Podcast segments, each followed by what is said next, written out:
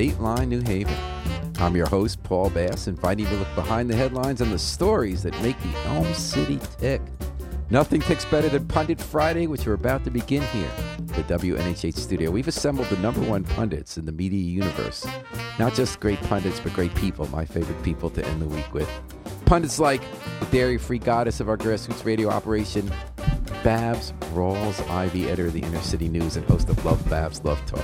Hello for the third hour.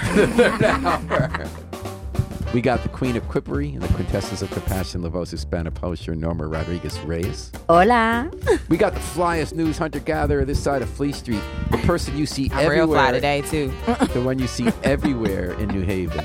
Star New Haven Independent reporter Markeisha Ricks. Happy Yeah. Friday, people. We got WNHH station manager and heavy D Donald Trump devotee, Harry Droz, the bravest man in New Haven. Harry Trump. I think I got one other person here. The raker and breaker of fakers, the righteous reaper The of raker and breaker restitution, of the griot of the grassy knoll, Yeah. the driver out of demons, discord, and dissonance, the optimizer of opulence and opportunity, the blistering barbecue of brain dead bozos, our executioner of existential enemies, the alchemist of assonance and alliteration, the Yeah. bodhisattva of battle rap, the missionary of modesty, mesmerizer of the masses, Joe Ugly of the Joe Ugly Show. Vein. You got to put the vein in there. No, it's not his fault that I'm singing his praises. Good morning, everybody. How's the whole But crew it is doing? your fault that you're cutting them short. Relative term. So, uh, how's everybody doing this morning? Good. well, bueno, you know, it's, bueno. it's a little more than a week after election day. There's usually time of year when um, political battles and emotions calm down for a while, take a time out. But in fact, we are in the midst of maybe the most divisive, harsh, but maybe bring out some important issues political battle of the year, which is over who's going to be the next superintendent of our politics racked school system. Mm. Uh, we've had this very public process, which is different from what I think we've ever had it in New Haven. You know, in the past, the mayor would pick a, a school superintendent, that was it. And then that person would take charge and have a honeymoon period, and then people see how they did. Mayor Toni Harp did not, at the beginning of this process, control the Board of Education, so she couldn't just do that. Then she did get control, but she was committed to a process by which the public would meet the candidates. We would have this big search, everyone would be vetted, everyone would meet them. And in fact, democracy went into overdrive because all these groups, based on different ideas they had about how the schools should run, some very legitimate issues about education, as well as a lot of political fights that don't always have to do with uh, with education, have all come to the fore. And now on Monday night, we're going to choose a new school superintendent. It's looking like this woman, Carol Birks, unless one of the people changes his mind on the uh, board of education. But in the meantime, we have protests. There's a big protest um, scheduled Sunday before the woman's even named by people who are concerned about her, uh, edu- uh, teachers and um, parents. And no matter who was picked at this point of the three, we were going to have big fights and big arguments. I said, some of them about the directions of schools, some of them about political fights in New Haven. So I've given you guys a leading question here, and I want to see if you agree with me. Did what looked like a well intentioned democratic process go off the rails and make it hard for us to move forward after this more than a year of political paralysis on the Board of Ed? Would it have been simpler if Mayor Toni Harp just picked somebody and then see how she did and then we go into it? Or do you think we give her kudos for a difficult situation that she's dealing with and had us all talk about whom we want, let these political fights take place out in the open and just try to work it out? I think she did the right thing by just letting it go through the process because, Lord, her our prayer if she had chose someone, and people were up would be up in arms if they didn't like that person. Now, Toni just And- got reelected with 78% of the vote. Mm-hmm. Everyone who didn't like anything she ever did Mm-hmm. Threw junk at her for months and months. Right. She took it from everybody. All right. Everybody got their chance to make their case. Right. And overwhelmingly, New Haven voters said, You're our mayor. We want you for a third term. She's got a mandate. So therefore, Every mayor before her Mhm. has made these kind of decisions and then faced the voters every two years. She says, I'm different. When she first ran in 2013, she said, I'm a woman. What's different about that? So I do things more inclusively and more with process. Mhm. You think maybe um, the macho, undemocratic men before her, they might have had a case for some of what they did, or is that just a macho, undemocratic male behind the microphone saying that? that's a let-in question if I ever heard one. I feel like it's a lot to unpack, right? So I also feel like either way, had she appointed someone, there would have been a mess. because the the folks who've been making hay on the board of education all Would have been up in arms. would have been up in arms. I think it would have been bigger mess than what it is right now. I exactly. mean, so there was going to be a mess. The question was for me, who is going to be the superintendent most likely to be able to deal with whatever mess? Because let's be clear, this is the job. What's happening right now, all these factions, all these people up in arms about things, this is the job in, in a, the side job that is in addition to dealing with the very specific thing school. of of, mm-hmm. of managing a school system. So are you saying But that is Markeisha, the job. that Carol Birks now is getting to know before she starts the job? this what is the she's in job. for? Right. This is exactly what she's in for. Definitely. And I think the un, sad to say, the person who would have been less in for this would have probably been Pamela Brown because she's an unknown. What we do know about her is that she's been able to go into a tough situation and deal with it and then get fired over it. Mm. But like no one would have had the kinds of they wouldn't have pulled in her her certain affiliations to make a case why she's like part of this Let's tell Illuminati of listeners people what getting you're talking about. So, like Garth Harries, when he was superintendent, he didn't really have a history in New Haven, knowing people and knowing how to operate New Haven. Carol Birks and Gary Highsmith do. Even though Carol Birks doesn't live in New Haven, she's been in this area her whole life. She's part of a, a sorority, which is a wonderful sorority, which is the kind of thing we want everybody to do, which is to be part of civic groups and care about their community. She um she understands she has people who support her in the process, so she'll be able to know people and, and maybe get things done. Gary Highsmith grew up here and went through the schools.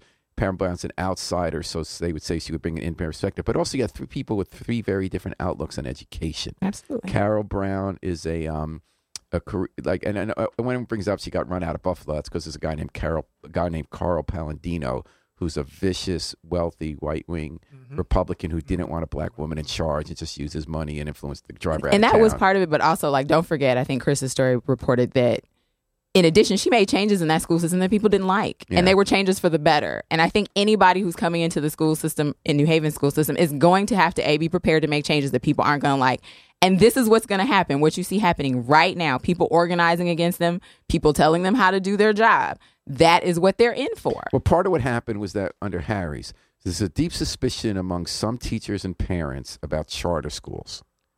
There are a lot of people who feel like charter schools are an important alternative that give especially black parents someplace else to go if they don't like the traditional public schools and have ideas that help improve schools. There are other people who feel like they Great become a way they think some other people think that's a way for now with exceptions like common ground, which are what charter schools are supposed to be originally Yeah. that they've really been a conduit for white corporate money and white people telling black kids how to be more like robots and Correct. make, and, and make them into test score dummies and then cream the top and uh, get only the students are easy to educate. So there's a whole debate about that and how you teach. It's a legitimate debate. There are two sides to that debate.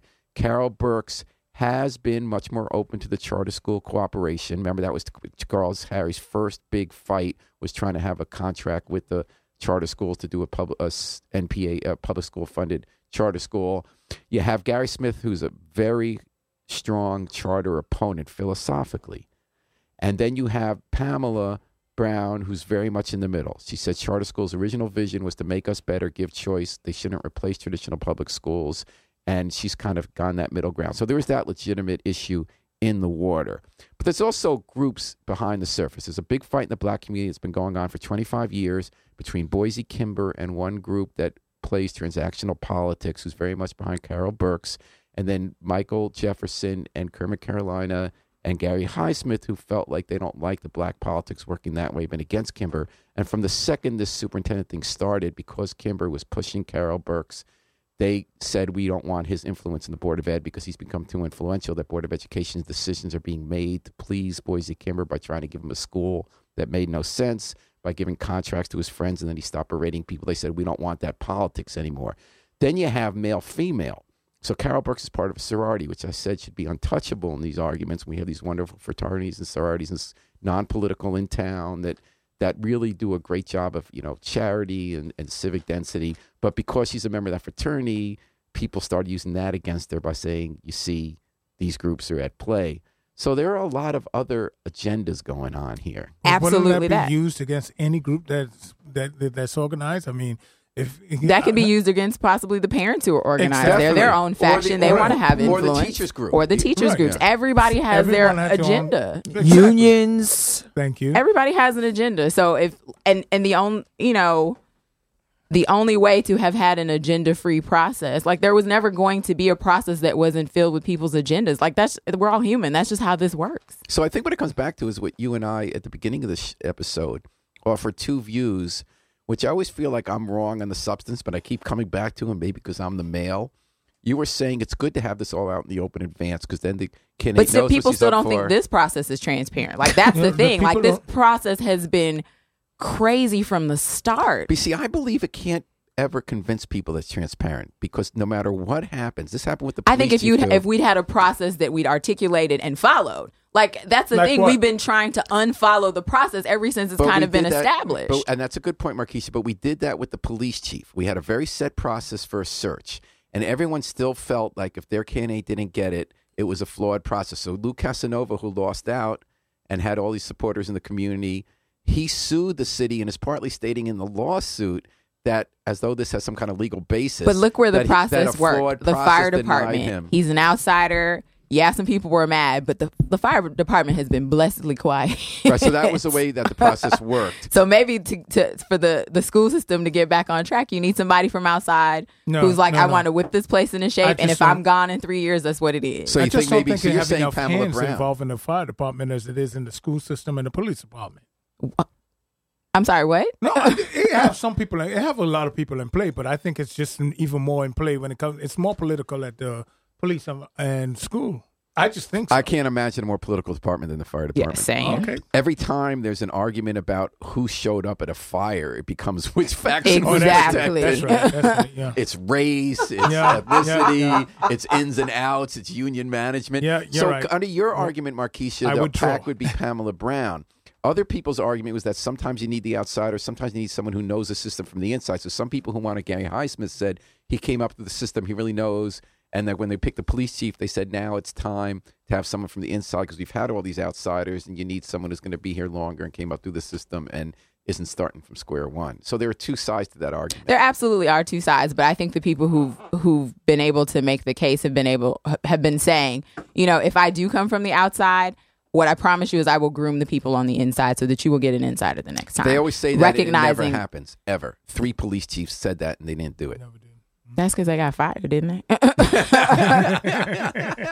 so no, but we got an insider from the police department, so that's true. After three, I just yeah. you know, this is going to be a problem. This is the job, so you know, I guess I'm, you I'm wearing on my red and white because I'm apparently a part of the Delta cabal.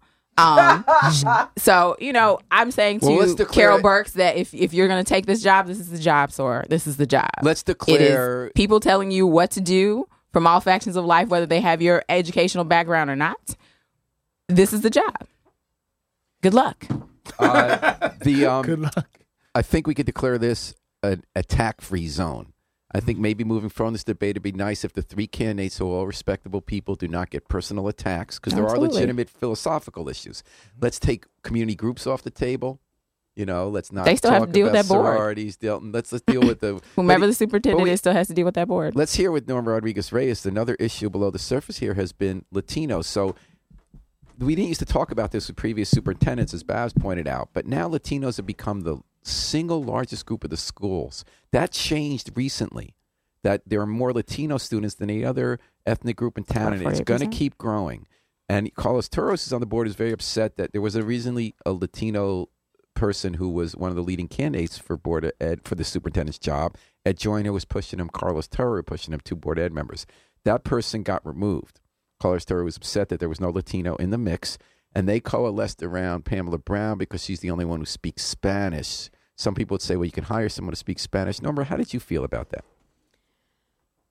And please come close. Obviously, I, I would have liked um, a superintendent to have been Hispanic, given the fact that I think 58% of the population um, is uh, uh, in the Board of Education of the children are Hispanic.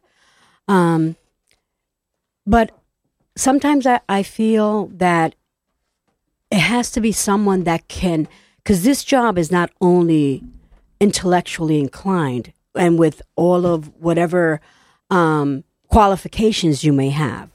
I think this job is more being able to know how to um, shuffle all the different personalities and deal with all the political personalities that you're going to come across. And if you can't be, and if you can't do that, then you're not going to be a good superintendent of schools. Because you have to deal with the politics, you have to deal with the education, and you have to do, deal with the parents. And I am unfortunately, I'm hoping that someone has a vision for the Latino community. Um, because right now we don't have anyone with the vision of what's going to happen, and especially with the new migrant migrant community, the Puerto Ricans that are coming in from the island because of what happened with Hurricane Maria. So I don't see anyone with a vision for helping the Latino community, educationally speaking, and being able to to deal around the system. And we're talking about that on on uh, Pundit Friday in Dateline New Haven, at WNHH, your home for community radio, 103.5 FM, live stream newhaven.org. Babs, you waved in a, a lot with a passionate, wonderful um, discussion of this issue the hour before. You've now heard us cover a lot of different ground about what are the legitimate issues, what are the political agendas below the surface. What do, what do you take from all that now? I mean, I, I think you know what having having somebody speak Spanish is not the same as having a person of Hispanic descent. So that's number one. I find that a little insulting. Very that insulting. somehow or other, well, she speaks Spanish when we didn't require that for the last 100 superintendents. Second of all, the I- Bu- I- you I know agree with the That's- Bushes the Bushes speak Spanish too, but we, nobody's advocating wanting them to be Wait president a second, again. but they did care about the little brown ones. You remember Whatever. George What Bush about talking about the little Kaine? brown I mean, ones? Jesus, he spoke Spanish, but he was a log for vice president. How about Tim? Right, Tim Kaine. It was That- a terrible creep- choice. creepy you either Kaine. you know we can we can get Spanish speaking people, but what you want is somebody who understands the culture Right, and correct. and the and the in, the uh, and the intrinsities, the the smallness of So of things need- that make up the culture. Do we Right. need a first Hispanic superintendent, or do we need what Toni Harp said, which is that it's time for a woman? Why can't We've well we could a have a woman we could have a we could have a, a Latina superintendent. and they come in all kinds of They shades. do, So you could get you an Afro. She'd be Afro Panamanian. yes, you get your Afro Panamanian. I mean, listen.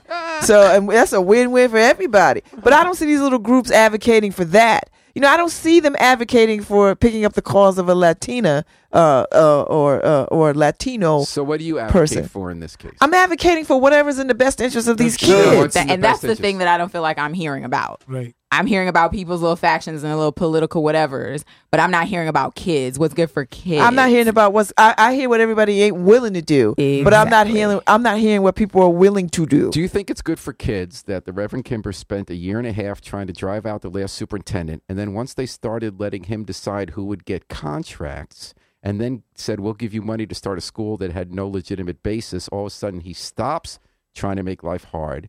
Do you are you concerned at all that he's pushing one of these candidates and that his influence will continue?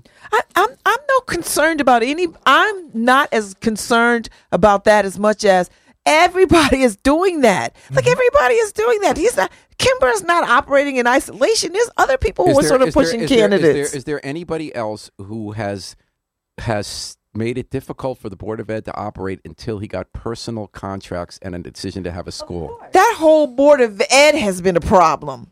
I don't. I don't think you could sort of single out. You know, I'm whatever. talking about transactional politics. You said not having to do with kids. None of that discussion ever had to do with kids. But have you seen? Can you name another example of somebody who would speak at length the board of ed and refuse to stop speaking and blast people, and then say, "I'll follow you now as long as this person gets this contract, this person gets this contract, and I get a school." See, the, the problem I have with that whole conversation right there, as if somehow or other Kimber is all knowing and all powerful, as if somehow or other he's the Wizard of he is not. So if if if this is happening, then somebody has to sign off and allow for that. Right. So some people are concerned about not letting him have influence over who gets picked. Does he have influence who gets picked? I think big time. okay, so Why? Why? He why do was. you uh, If you notice that every email that's gone around for the last three weeks about every deliberation went to board members and Boise Kimber, who has one board member who says, "I'm the representative of Boise Kimber on this panel." He was very much advocating. what the is I don't know what that means. He was advocating for the person who got chosen. He was in all the strategy sessions. I think he has a 30 year track record of of saying, "I'm going to make trouble for you in power unless I get paid," and that that runs into public policy. You know what? How I see Kimber. Kimber just he's out there and he will say what he needs to say. there's other people that are doing exactly what Kimber is doing, but they know how to do it politically Name correct. one. Name one. And they, in a very subtle way. Okay, name one. I, I, I don't want to name anyone, but I Can know you in your heart- in your that- mind right now, yes, you have a name yes, in your head? my heart and in my mind, I know that there's a whole bunch of factions out there that do exactly the same thing that Kimber does, but Kimber does it overtly, Mm-hmm. whereas all these other people they do it. underhand, covertly. Well, you know, I, I think Norma is correct about that, but I go back, I reflect to Bab's point. All of these, well, a combination of both. One, they all, everyone have their corners.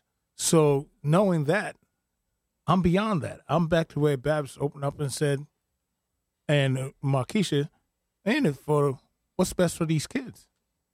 Who who's going to come out of whichever corner you're on, and it's going to be best for these kids. At the end of the day, what's the board of ed is all about? Kids. Because clearly, they hired a, a team of people to to to flesh out candidates. Mm-hmm. And what happened to that? So, and folks didn't feel some kind of way. It's like, well, it wasn't local. Right. Local, what it wasn't Everybody enough local people. agenda. So then they threw out that whole process, Process, right. and then took whatever the, the the the folks said. No, these people weren't qualified to do this, but we're gonna put them in the mix anyway. So now this is where we are. Mm-hmm. So you know we can't we can't pick and choose when we jump in and out of the process when it suits us. You either be- all in or you all out. That's why I keep all in reverting to wondering whether we should even have a process. I think Markeisha I don't makes think a there's anything point. wrong with having a process. Right. What's wrong is having a process you don't follow. Right. If you have a process, and, and all the people who are trying to eat at the process, Mm-hmm. and there are lots of people trying to eat at the process because they know that if they eat at the process enough, well, we'll just abandon the process. Yeah. Mm-hmm. Had we not abandoned the process, had we said this is what we're going to do, mm-hmm. and no, you don't get to have a say, and no, you don't get to have a say, and you don't get to to use your process to circumvent this process mm-hmm. And just follow the process, people would have trusted the transparency of that process. But what know. you have is people publicly taking down the process, people who are supposed to be invested, the board, invested in the process, who turn their back on the process when it doesn't yield the results they want. Want. So, but, so, That's the problem. And the if, if the, the school system had followed its own process, people still would have been mad. Yeah, they still would have been mad. But you would have been able to transparently look back at each part of the process and say, we said we were going to involve parents in this way. We did that. We said mm. we were going to involve certain people in this way, and we did that. We followed all the steps that we said we were going to follow. We did not divert from the process. This is what, when people started saying, oh, we want somebody local, should have said, no, no, no, that's not the process. This is what the process yielded. These are the candidates that are available to you. That's it because we chose to abandon. Now, if the process was to not have a process, then we should have done that. Mayor could have appointed people to have been mad. It'd have been fine. But because we chose to have a process that we did not follow, people are mad. So and here's the- rightfully so. so so at the end of all and that's of not this, the candidate's fault. That's not No, even their yes, fault. it's not their That's fault. That's not their fault. It's because one group controlled the board ed at one point, and they just wanted to get rid of the last superintendent and then spend nine months doing nothing. Then they started a process they wanted to control, and then the politics changed. Daisy Gonzalez, the board president, died. Mayor Harp finally got control. The board of ed got to name people, so power shifted. So then, who controlled the process changed, and two people who were allied in controlling the process at the beginning, Ed Joyner and Darnell Goldson, divided and became foes. So then they tied it up for weeks, arguing about what the process would be. And that's why that Exactly. But if they had established a process before any of that happened and said, no matter what, we follow the, like the process doesn't change. Just like you said, the circumstances around the process change, which allow people to say, well, we're just going to change the process.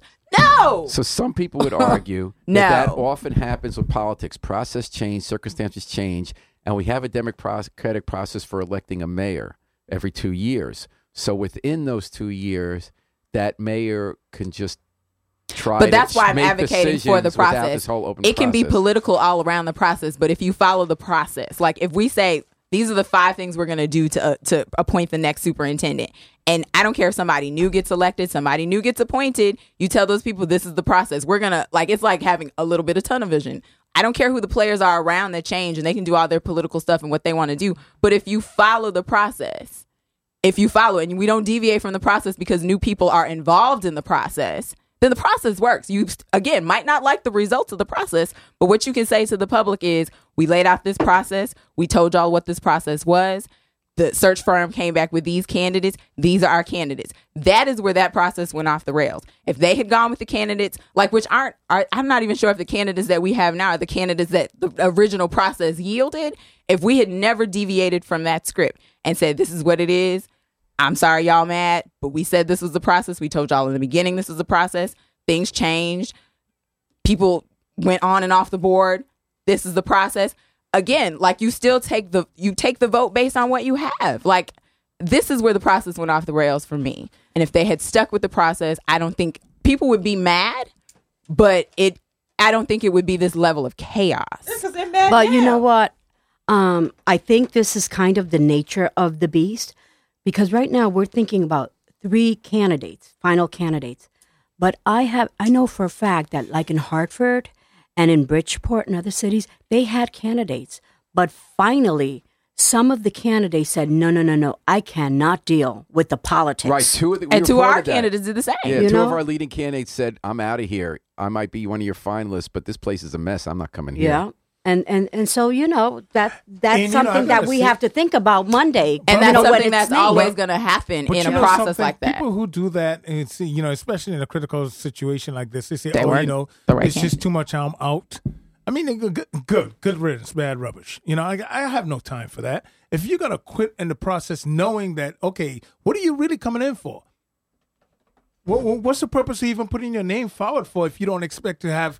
Some you- of them are you know, coming in for you- the benefits and the money. Uh, uh, Well, that's the problem, and that's Or the maybe problem. you want to make a difference, and then you look at the mess and you say, "Maybe I can't make a difference here because these guys are bozos." and that's why you should go, go, go. Keep moving. You can't. And they you did. have admitted. Well, that let's you keep can't. moving because the process we're talking about is Pundit Friday on WNHH Radio, your home for community radio, 103.5 FM live, Steve at NewHavenIndependent.org. You know, there was another process this week that also went kaput. For years, we've had a vacant school in Fairhaven called Strong School. Historic building right along Grand Avenue, main corridor of Fairhaven. Years and years, we've been spending fifty thousand, uh, eighty thousand dollars a year. They claim to keep it up, and it's still a mess, bringing down the neighborhood. And we said we want to do something with this building, vacant building. And so there was a group in the neighborhood that wanted to make it an arts center and apartments. And the city concluded, you know, you don't have the financing, this ain't going to work. So the city found a developer from Meriden, and he said, I want to make a bunch of apartments here. And they said, ooh, we can get this off our tax rolls. Instead of paying, uh, bet it back on the tax rolls, we can get close to a million dollars just to sell it and get the fees. And then every year get another 300000 in taxes and have people living there.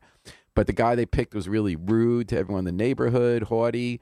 And then they have this whole process how we sell schools because we corruptly sold the school in 19 early 80s to the Gone School. So the court said every time you sell a school, you have to have this process. So we had a process: should we sell to this developer or not? And the neighborhood people who did not get to do their project shot him down, and he made it worse for himself, the developer, by being really rude and haughty to the neighborhood. And there are legitimate arguments too about, well, this isn't going to be subsidized housing. Do we want subsidized housing there? Are the apartments too small? And and then they even argued about the process. There aren't enough neighborhood people on the committee, so they put neighborhood people on the committee. And then this week at City Hall, they said over. We d- recommend that we just start over again. So the process did not end up in any way with us turning a vacant eyesore that's costing us a lot of money on a main drag of Fairhaven into a place that either has housing or community activity and produces taxes and doesn't cost us to keep up. Any thoughts on that process moving forward? They followed their process and they got the results that they wanted. I don't. I. I, That's I not mean, the I results might that not we argue- need. Ex- That's not the results that we I- need. It's not. But they also live in that neighborhood, so they have to live with an eyesore in their neighborhood.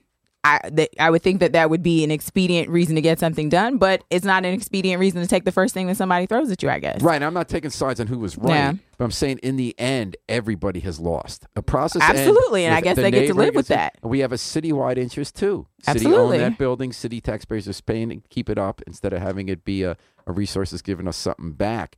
So what does that say about this process if it ends up years later with everybody losing? Why do we want a process where everybody loses in the end? I don't know that they wanted a process where they were going to lose. No, but I mean what we take from it. I mean, I think the community has to decide what it is that they want, and they have to be realistic in those in those thoughts. How do we determine who the community is? You took- and how Okay, do we all right. determine what they Go, want? Norma, And go. what about when when there isn't any one answer? That's what politics is. When there isn't any one answer, and how do we solve these problems? Basically, That's why you have Okay. leadership. You know- po- yeah, that's why you have leadership. I think if you analyze well the community, you will always see that it's the same individuals. But Come on. When you talk about community, how many of the common people that go to work nine to five or wo- in this come case the that work two jobs, Mhm. you know, they're not really involved in the process. There's only a very few amount of people that probably have their own vested interests that are really involved in what is called the community process. And you know, Norma, that brings up a larger question about democracy. So you never have a majority of people following an issue. And in democracy, if the door is open for everyone to participate, you talk about the small number of people who show up. And there's two, and I agree with you, there's two ways of looking at that. You could say if everybody has a chance to show up, and a small group is the one that cares enough to, to pay attention and show up, then we should applaud that. And of course, we should applaud people get involved in the community. So maybe they should have an outsized say if they care more and they participate more. Other people would say, but they don't represent the majority. But you can't just take a poll of everybody who's not paying attention about what we should do about the school. I think this is one of the dilemmas of democracy, people, and I think that's what we're facing in New Haven with the school search, with the strong school, is how do you make good decisions in democracy that give everyone a chance to participate, reflect the popular will, but also enable people who run a government to make decisions in the end that can benefit the whole city. When you said democracy, you know, uh, giving people. What, what was that term you used? Giving them the opportunity to participate. Like I look at that with journalism. So they say, like, you know, you write an article about zoning board. You're never going to have as many people read that as will read National Enquirer or the obituaries, which is cool, or listen to good Want to music. know did I die today? but if everybody gets to have the opportunity to read about zoning, and then if 15% of the community is interested in that, and then they participate, I would argue that that's democracy. I agree because just because you're you get the opportunity to be, but then you have people just because they got the opportunity to to get the information, they think they have the opportunity. They have, they're in the decision making process. Uh, you know, the full because I, I think as if you look at our process in this country, a political process, we have the the constituents, and then you have our representative, and they represent us. So I think if we use it as that same way, if you have at whole, it goes out to the community, and then you have certain individuals that are you know uh, in a position to make the decisions to work with the city to get the you know the the mission accomplished, for lack of a better description. I I think that is more that's democracy. If, we, I if guess you follow me, what never seemed quite like I, I don't I felt like with the strong school the discussion really went off the rails when folks didn't when there were people in the community who didn't get what they wanted and so there was never a discussion of like well how can we get something realistic like how like how can we get create a plan that's realistic affordable and that meets nobody get, is going to get 100% of what they want and I think so so often we lose sight of that. Like you're not whether it's the superintendent or it's the strong school, you're not going to get 100% of what you want. The person's not going to check all your your bells and whistles, right? And too often we're it seems we're requiring either it's my stuff or it's no, no stuff, stuff. That's what I was trying to get to. Maybe so maybe went around it democracy will only be as good as the people involved. involved. True. So maybe rather than a system or a set of rules, it's our involved people though. going Those who are you, you see, because there are, there are people who have the opportunity because they have jobs that allow them a lot of flexible time, Right. or they get off at five o'clock, and other people, like Norma was saying, in the community don't get off Yeah. until seven, Seven or eight, or And maybe yet- midnight. And yet you look at the civil rights movement, it was people who were cleaning houses and dead tired at the end of the day who still came out to the Birmingham church at night and filled it to capacity. But the people timing find of the those time. church was oh was later on. So when you work later hours, it wasn't as if you were working at the same time they had the meeting, which is they what we they, have exactly, they had the meeting at a time that was uh, Exa- amenable for the people Thank who you. had to get off late. So that's the difference. So and and you know we talk about like the people who are not paying attention. Um, certain certain people feel a certain how do I want to say this? Say and this is more cl- a class based thing than even race to me. It's it's people who have the the leisure class who have the opportunity to be involved and super mm-hmm. focused on certain Right. things, and other people who are like, I gotta go to work.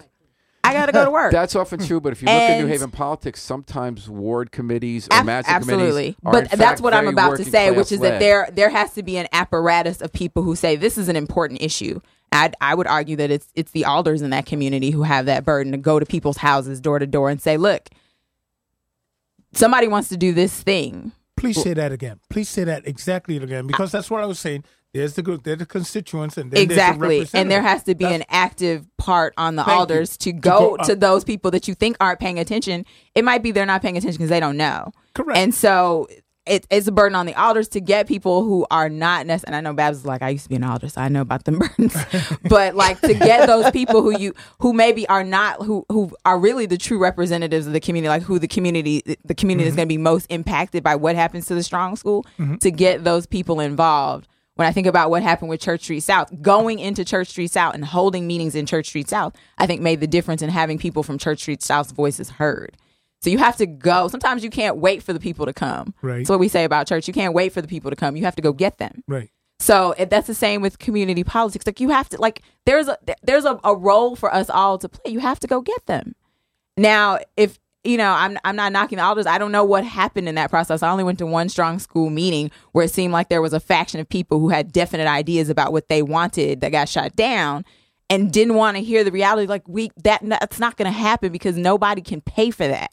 There's no bank that's going to give somebody money for that.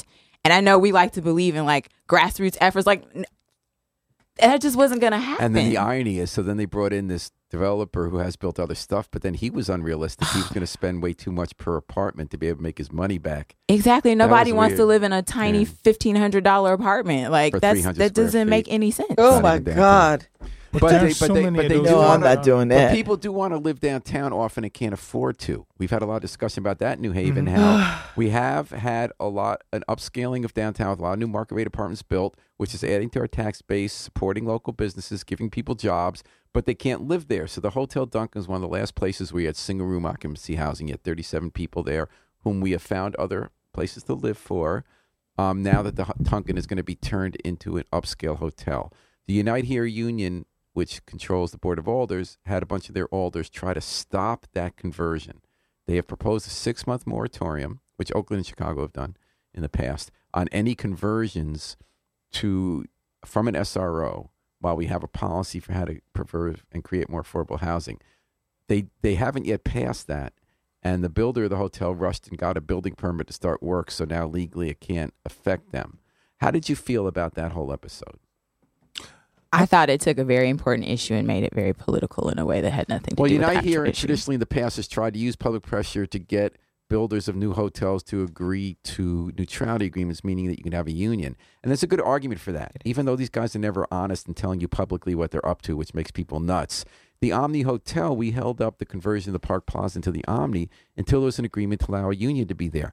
I would argue that that was a great thing for New Haven because now a developer made his money fine. He made it a nicer place because the Park Plaza had gotten pretty downbeat. Remember that? Mhm. And but everyone working there now can afford to feed their family, and it's a pretty good level of service there, right? But they so- can't afford to live but to get there, people get people don't like when you're holding up something someone's doing, saying therefore you want a union because that's the union's narrow interest. You're holding up what's good for the city.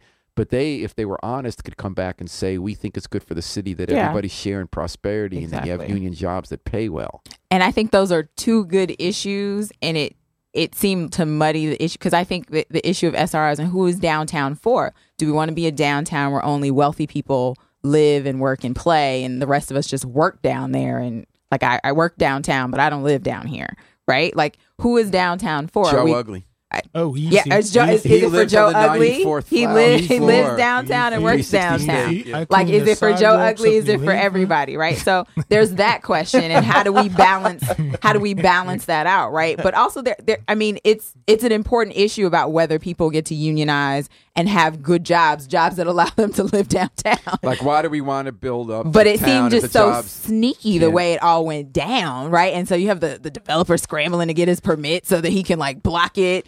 And you know, by the way, developers- this is the same developer that paid money to have the people who lived in the Duncan find new housing and paid like their first rent, rent and security deposit.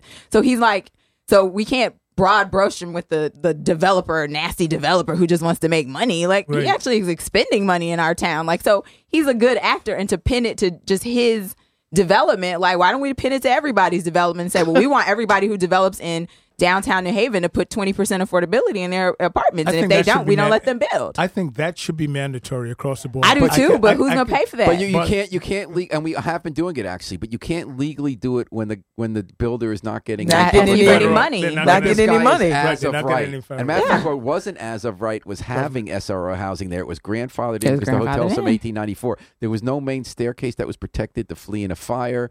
There was no wheelchair di- disability access. and they have to do all that stuff when they Yeah. re- redo Babz that is about place. to weigh in here. No, I just, I mean, it's a hotel, and it had a long run as a as a housing. But it also had wealthier people in there too. It was a mixed Yeah, kind I mean, joint. you know, you know. So Change. You're saying you're not worried about. I mean, I, I I'm not worried about changing in as much as you know what. At the end of the day, we we have to find ways to fund what we say we want to do in this town through taxes and whatever. So we have to do that. And we can't make it unattractive for businesses to come here. So we have to find a way to sort of make it attractive as well as um, appeal to our our, our our our our needs and to our citizens. So so so we I- have to we have to we have to be mindful of both things. I don't and I don't it's not e- it's not enough to say um um you know we're gonna shut this down or whatever we we got to look at look at everything and we got to find middle ground what is affordable housing what how do we determine affordable housing Right, What right. is 20% of affordable housing affordable housing to you might mean mm-hmm. something totally Right, and different if the money to from me the federal government versus the state government, They they, actually define define it, yeah. affordable housing differently. In some places, Right. for workforce housing can make up to seventy or eighty thousand, but if you have kids, that is you're still getting priced out But of the still- market. Other cases, you're really looking at people who are making thirty or less or Yeah. public assistance. so yeah. so and then there'll be people who's like well And how is that count. affordable housing they both Exactly. count. But all in all, Paul, I gotta say, you know, like I lived in a beautiful, beautiful community, a beautiful home, I mean, a neighborhood on the shoreline. Beautiful neighborhood. Terrible community. Terrible. It's like the people don't know each other. People don't communicate. It is a terrible community. I would hate to see that happen downtown. I would really hate to see. What's it? What's it like, Joe? You're on the 97th floor. Of there you 50th go. There State. you go. Do you know? Moving on up, do you know your? moving on do, up. do you know your neighbors? to You know, the east side. You know, in my building, in my building, I'm known like the mayor. You know, it's like Oh, the mayor. That's you got to add that one. no, the, the neighbor- mayor. No, that's what they. You know, it- Yeah. it's like Three sixty. when I see people, I speak with them. I don't care what it is. Hi, how are you doing? I get in the elevator. I'm not going to just stand there next to someone and just not speak. People do it, but I break. I often try to break the ice because it's important to me. One of my neighbors directly, he's like, "What are you like the mayor? You always speak to everyone. So you got a problem with that?" You say, "No, I'm just saying." You know, it's, That was very New Haven. Have you got a problem with that? Not only, not, only, not only do we not have a problem, we celebrate the fact that you're listening to the Mayor Joe The on Mayor radio on Pundit Friday on three at uh, WNHH, not 360 State, Thank you. 103.5 FM and live stream newhaven.org. You know, there's another process that's getting Don't a put your slow picture start, downstairs. and that's the process of deciding who's going to run for the Democrats to be the next governor Oh, of the state. So what I've been learning, because you know the whole A team dropped out this week. Nancy Wyman, Lieutenant Governor, who was the last chance of everyone who's saying. Can we have someone who might be able to win the next governor's race in 2018? She dropped out. What I'm told is that the internal polling is showing every Democrat, even if they're like Moses Charlton Heston, would lose to any Republican, even if they're Mickey Mouse, and get creamed in the next election. polls based So on nobody wants to internal run, polls. basically? So Oh. that's why you saw Kevin Lembo drop out. That's why you Oh, saw okay. Ted Kennedy's not running now. Nancy Wyman, because it shows that even if you're beloved and popular, and in Nancy Wyman's case, she's the one who actually is the most experienced. Not only is she a popular politician, she's like made Obamacare work here. She's been a state legislator for years. She was on a board of ed. She's been lieutenant governor not running, the. Senate, and she's not running. And she's also 72. But what it's showing is that a lot of times, more than a year before an election, the A team will read polls and get scared. So I keep mm. coming back people to 1991. The Yes. first George Bush was president, and he mm-hmm. had invaded Iraq, and every poll showed that He if no matter who you are as a Democrat, he's going to kill you because his popularity was like at eight, 90 70 something 90, percent. No, he was a ninety. He was a ninety. He hit ninety. So the 91. whole first string and second string dropped out, and a governor from Arkansas named Bill Clinton Yep. said, "I can beat this guy because the whole issue is really the economy," right, and he won. right. So I'm wondering whether there's no question Democrats have a very tough challenge next year because everyone thinks it's going to be a Republican governor, even though there are only 400 something thousand registered Republicans in the state versus 700 something thousand Democrats and 800 something independents. The independents tend to be saying in polls now we want a Republican next for a whole bunch of reasons, and the legislature might go Republican, even though all our congressmen and senators are Democrats. Mm. So all the first string is sitting out. The Bill Clinton in the race is Dan Drew, a 30 something man from Middletown, but he's already screwing up a bunch of times. People aren't like hoping for him. Every Republican and their father and grandmother is trying to run for governor because they think it's Yeah, they think it's their year. I'm wondering. The, the Republicans have an incredible track record of picking lame candidates for offices they would otherwise win in Connecticut. I'm thinking the last two governor races, Dan Malloy four years ago had such a low popularity rating that it seemed anyone could beat him. Yet he won by attacking a very weak candidate the Republicans ran for governor twice. last two Senate races they ran someone who was very weak but had a lot of money. Do you think the Democrats are wise sitting this one out? No. No, not at all. And, and you know, you said, uh, Paul, you date back to '91 with George Bush and uh, Bill Clinton. and Bill Clinton. But let's just look at Virginia just last week. I mean, it wasn't looking at if the the Democrat was going to win that one, but look what took place. Look, Not only just the state house, uh, was not just the governor's uh, mansion, but the state house got swung. You know, it, well, right now there's four seats that's still up in the air, I believe, but the Democrats really did a great job. It's a matter of people coming out and saying, "Hey, you know what? I'm I believe in what what I do." And if a politician like you know, I understand when he said you mentioned something that was really wrong with you. I'm not even gonna hold you on that. What was that? no, I'm not gonna repeat it. I'm gonna let you It's okay. slide. No, Don't let me But, slide. no, I'll Hit give me, you a man. slide Hit on me. that one. But anyway, I don't um, want to slide. Nancy Wyman, I think that uh, she would have been a great candidate, and I'm not going to blame it on her age. Oh yeah, but you know what? She would have to be eighty by the end of her second term because you don't try to win one race for an open seat and not try to go for two. so what's wrong with 80? Orrin Hatch is how old?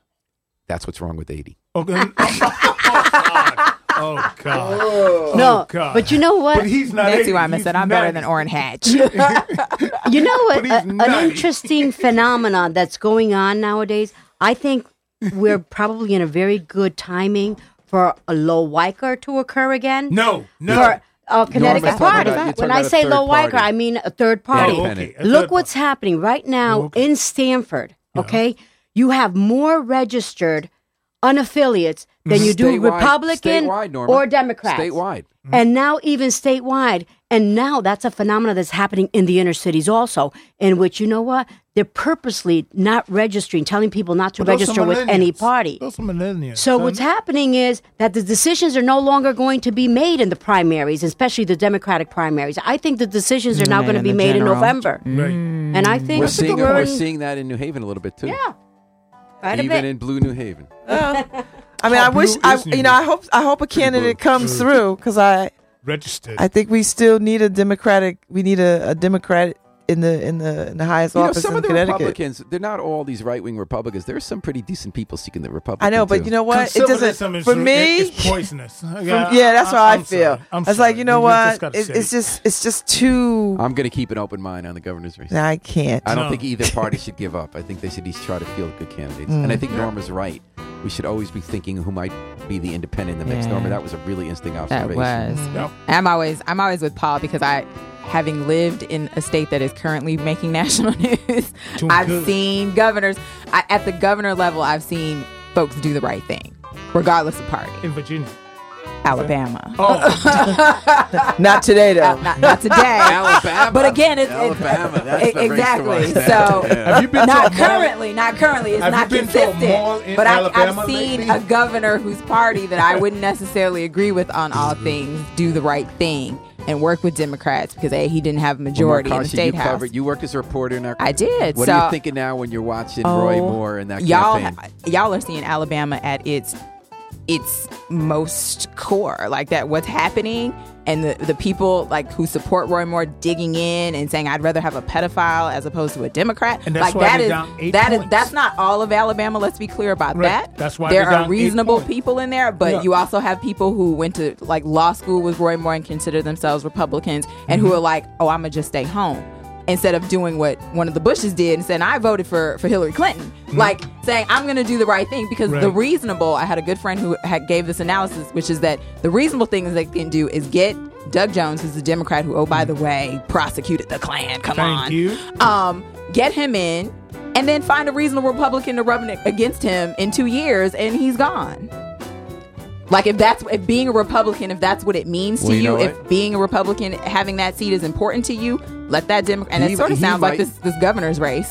He let the might- he Republican he run might and be- have a Democrat run against him when it's time. He might be gone in Alabama, Markeisha, but we're going to be back next week. we're gone now. Folks. I'm sure people wish we were gone. Well, well, After Bab today's show.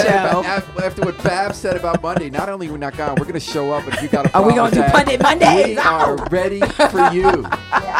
You know, thank you for joining us today with Pundit Friday, the best home. Oh, I bet you made the some people mad universe. today. Oh yeah, I know people are mad. Babz Rawls-Ivy, Markeisha Ricks, Norma Rodriguez Reyes, Joe Ugly, and Harry Drost, the best pundits in the universe and the best gang to hang out with on Friday before the weekend starts. Thank you, everyone, for joining us. We're going to take it out with the Afro Semitic Happy experience. Friday, people, in spite of it all. performing I Wish I Knew How It Would Feel to Be Free from the group CD A Plea for Peace. Now, we know what it's like to be free. We just got to remember to book our flight. Book it and fly free with us all weekend long at WNHH, New Haven's home for community radio.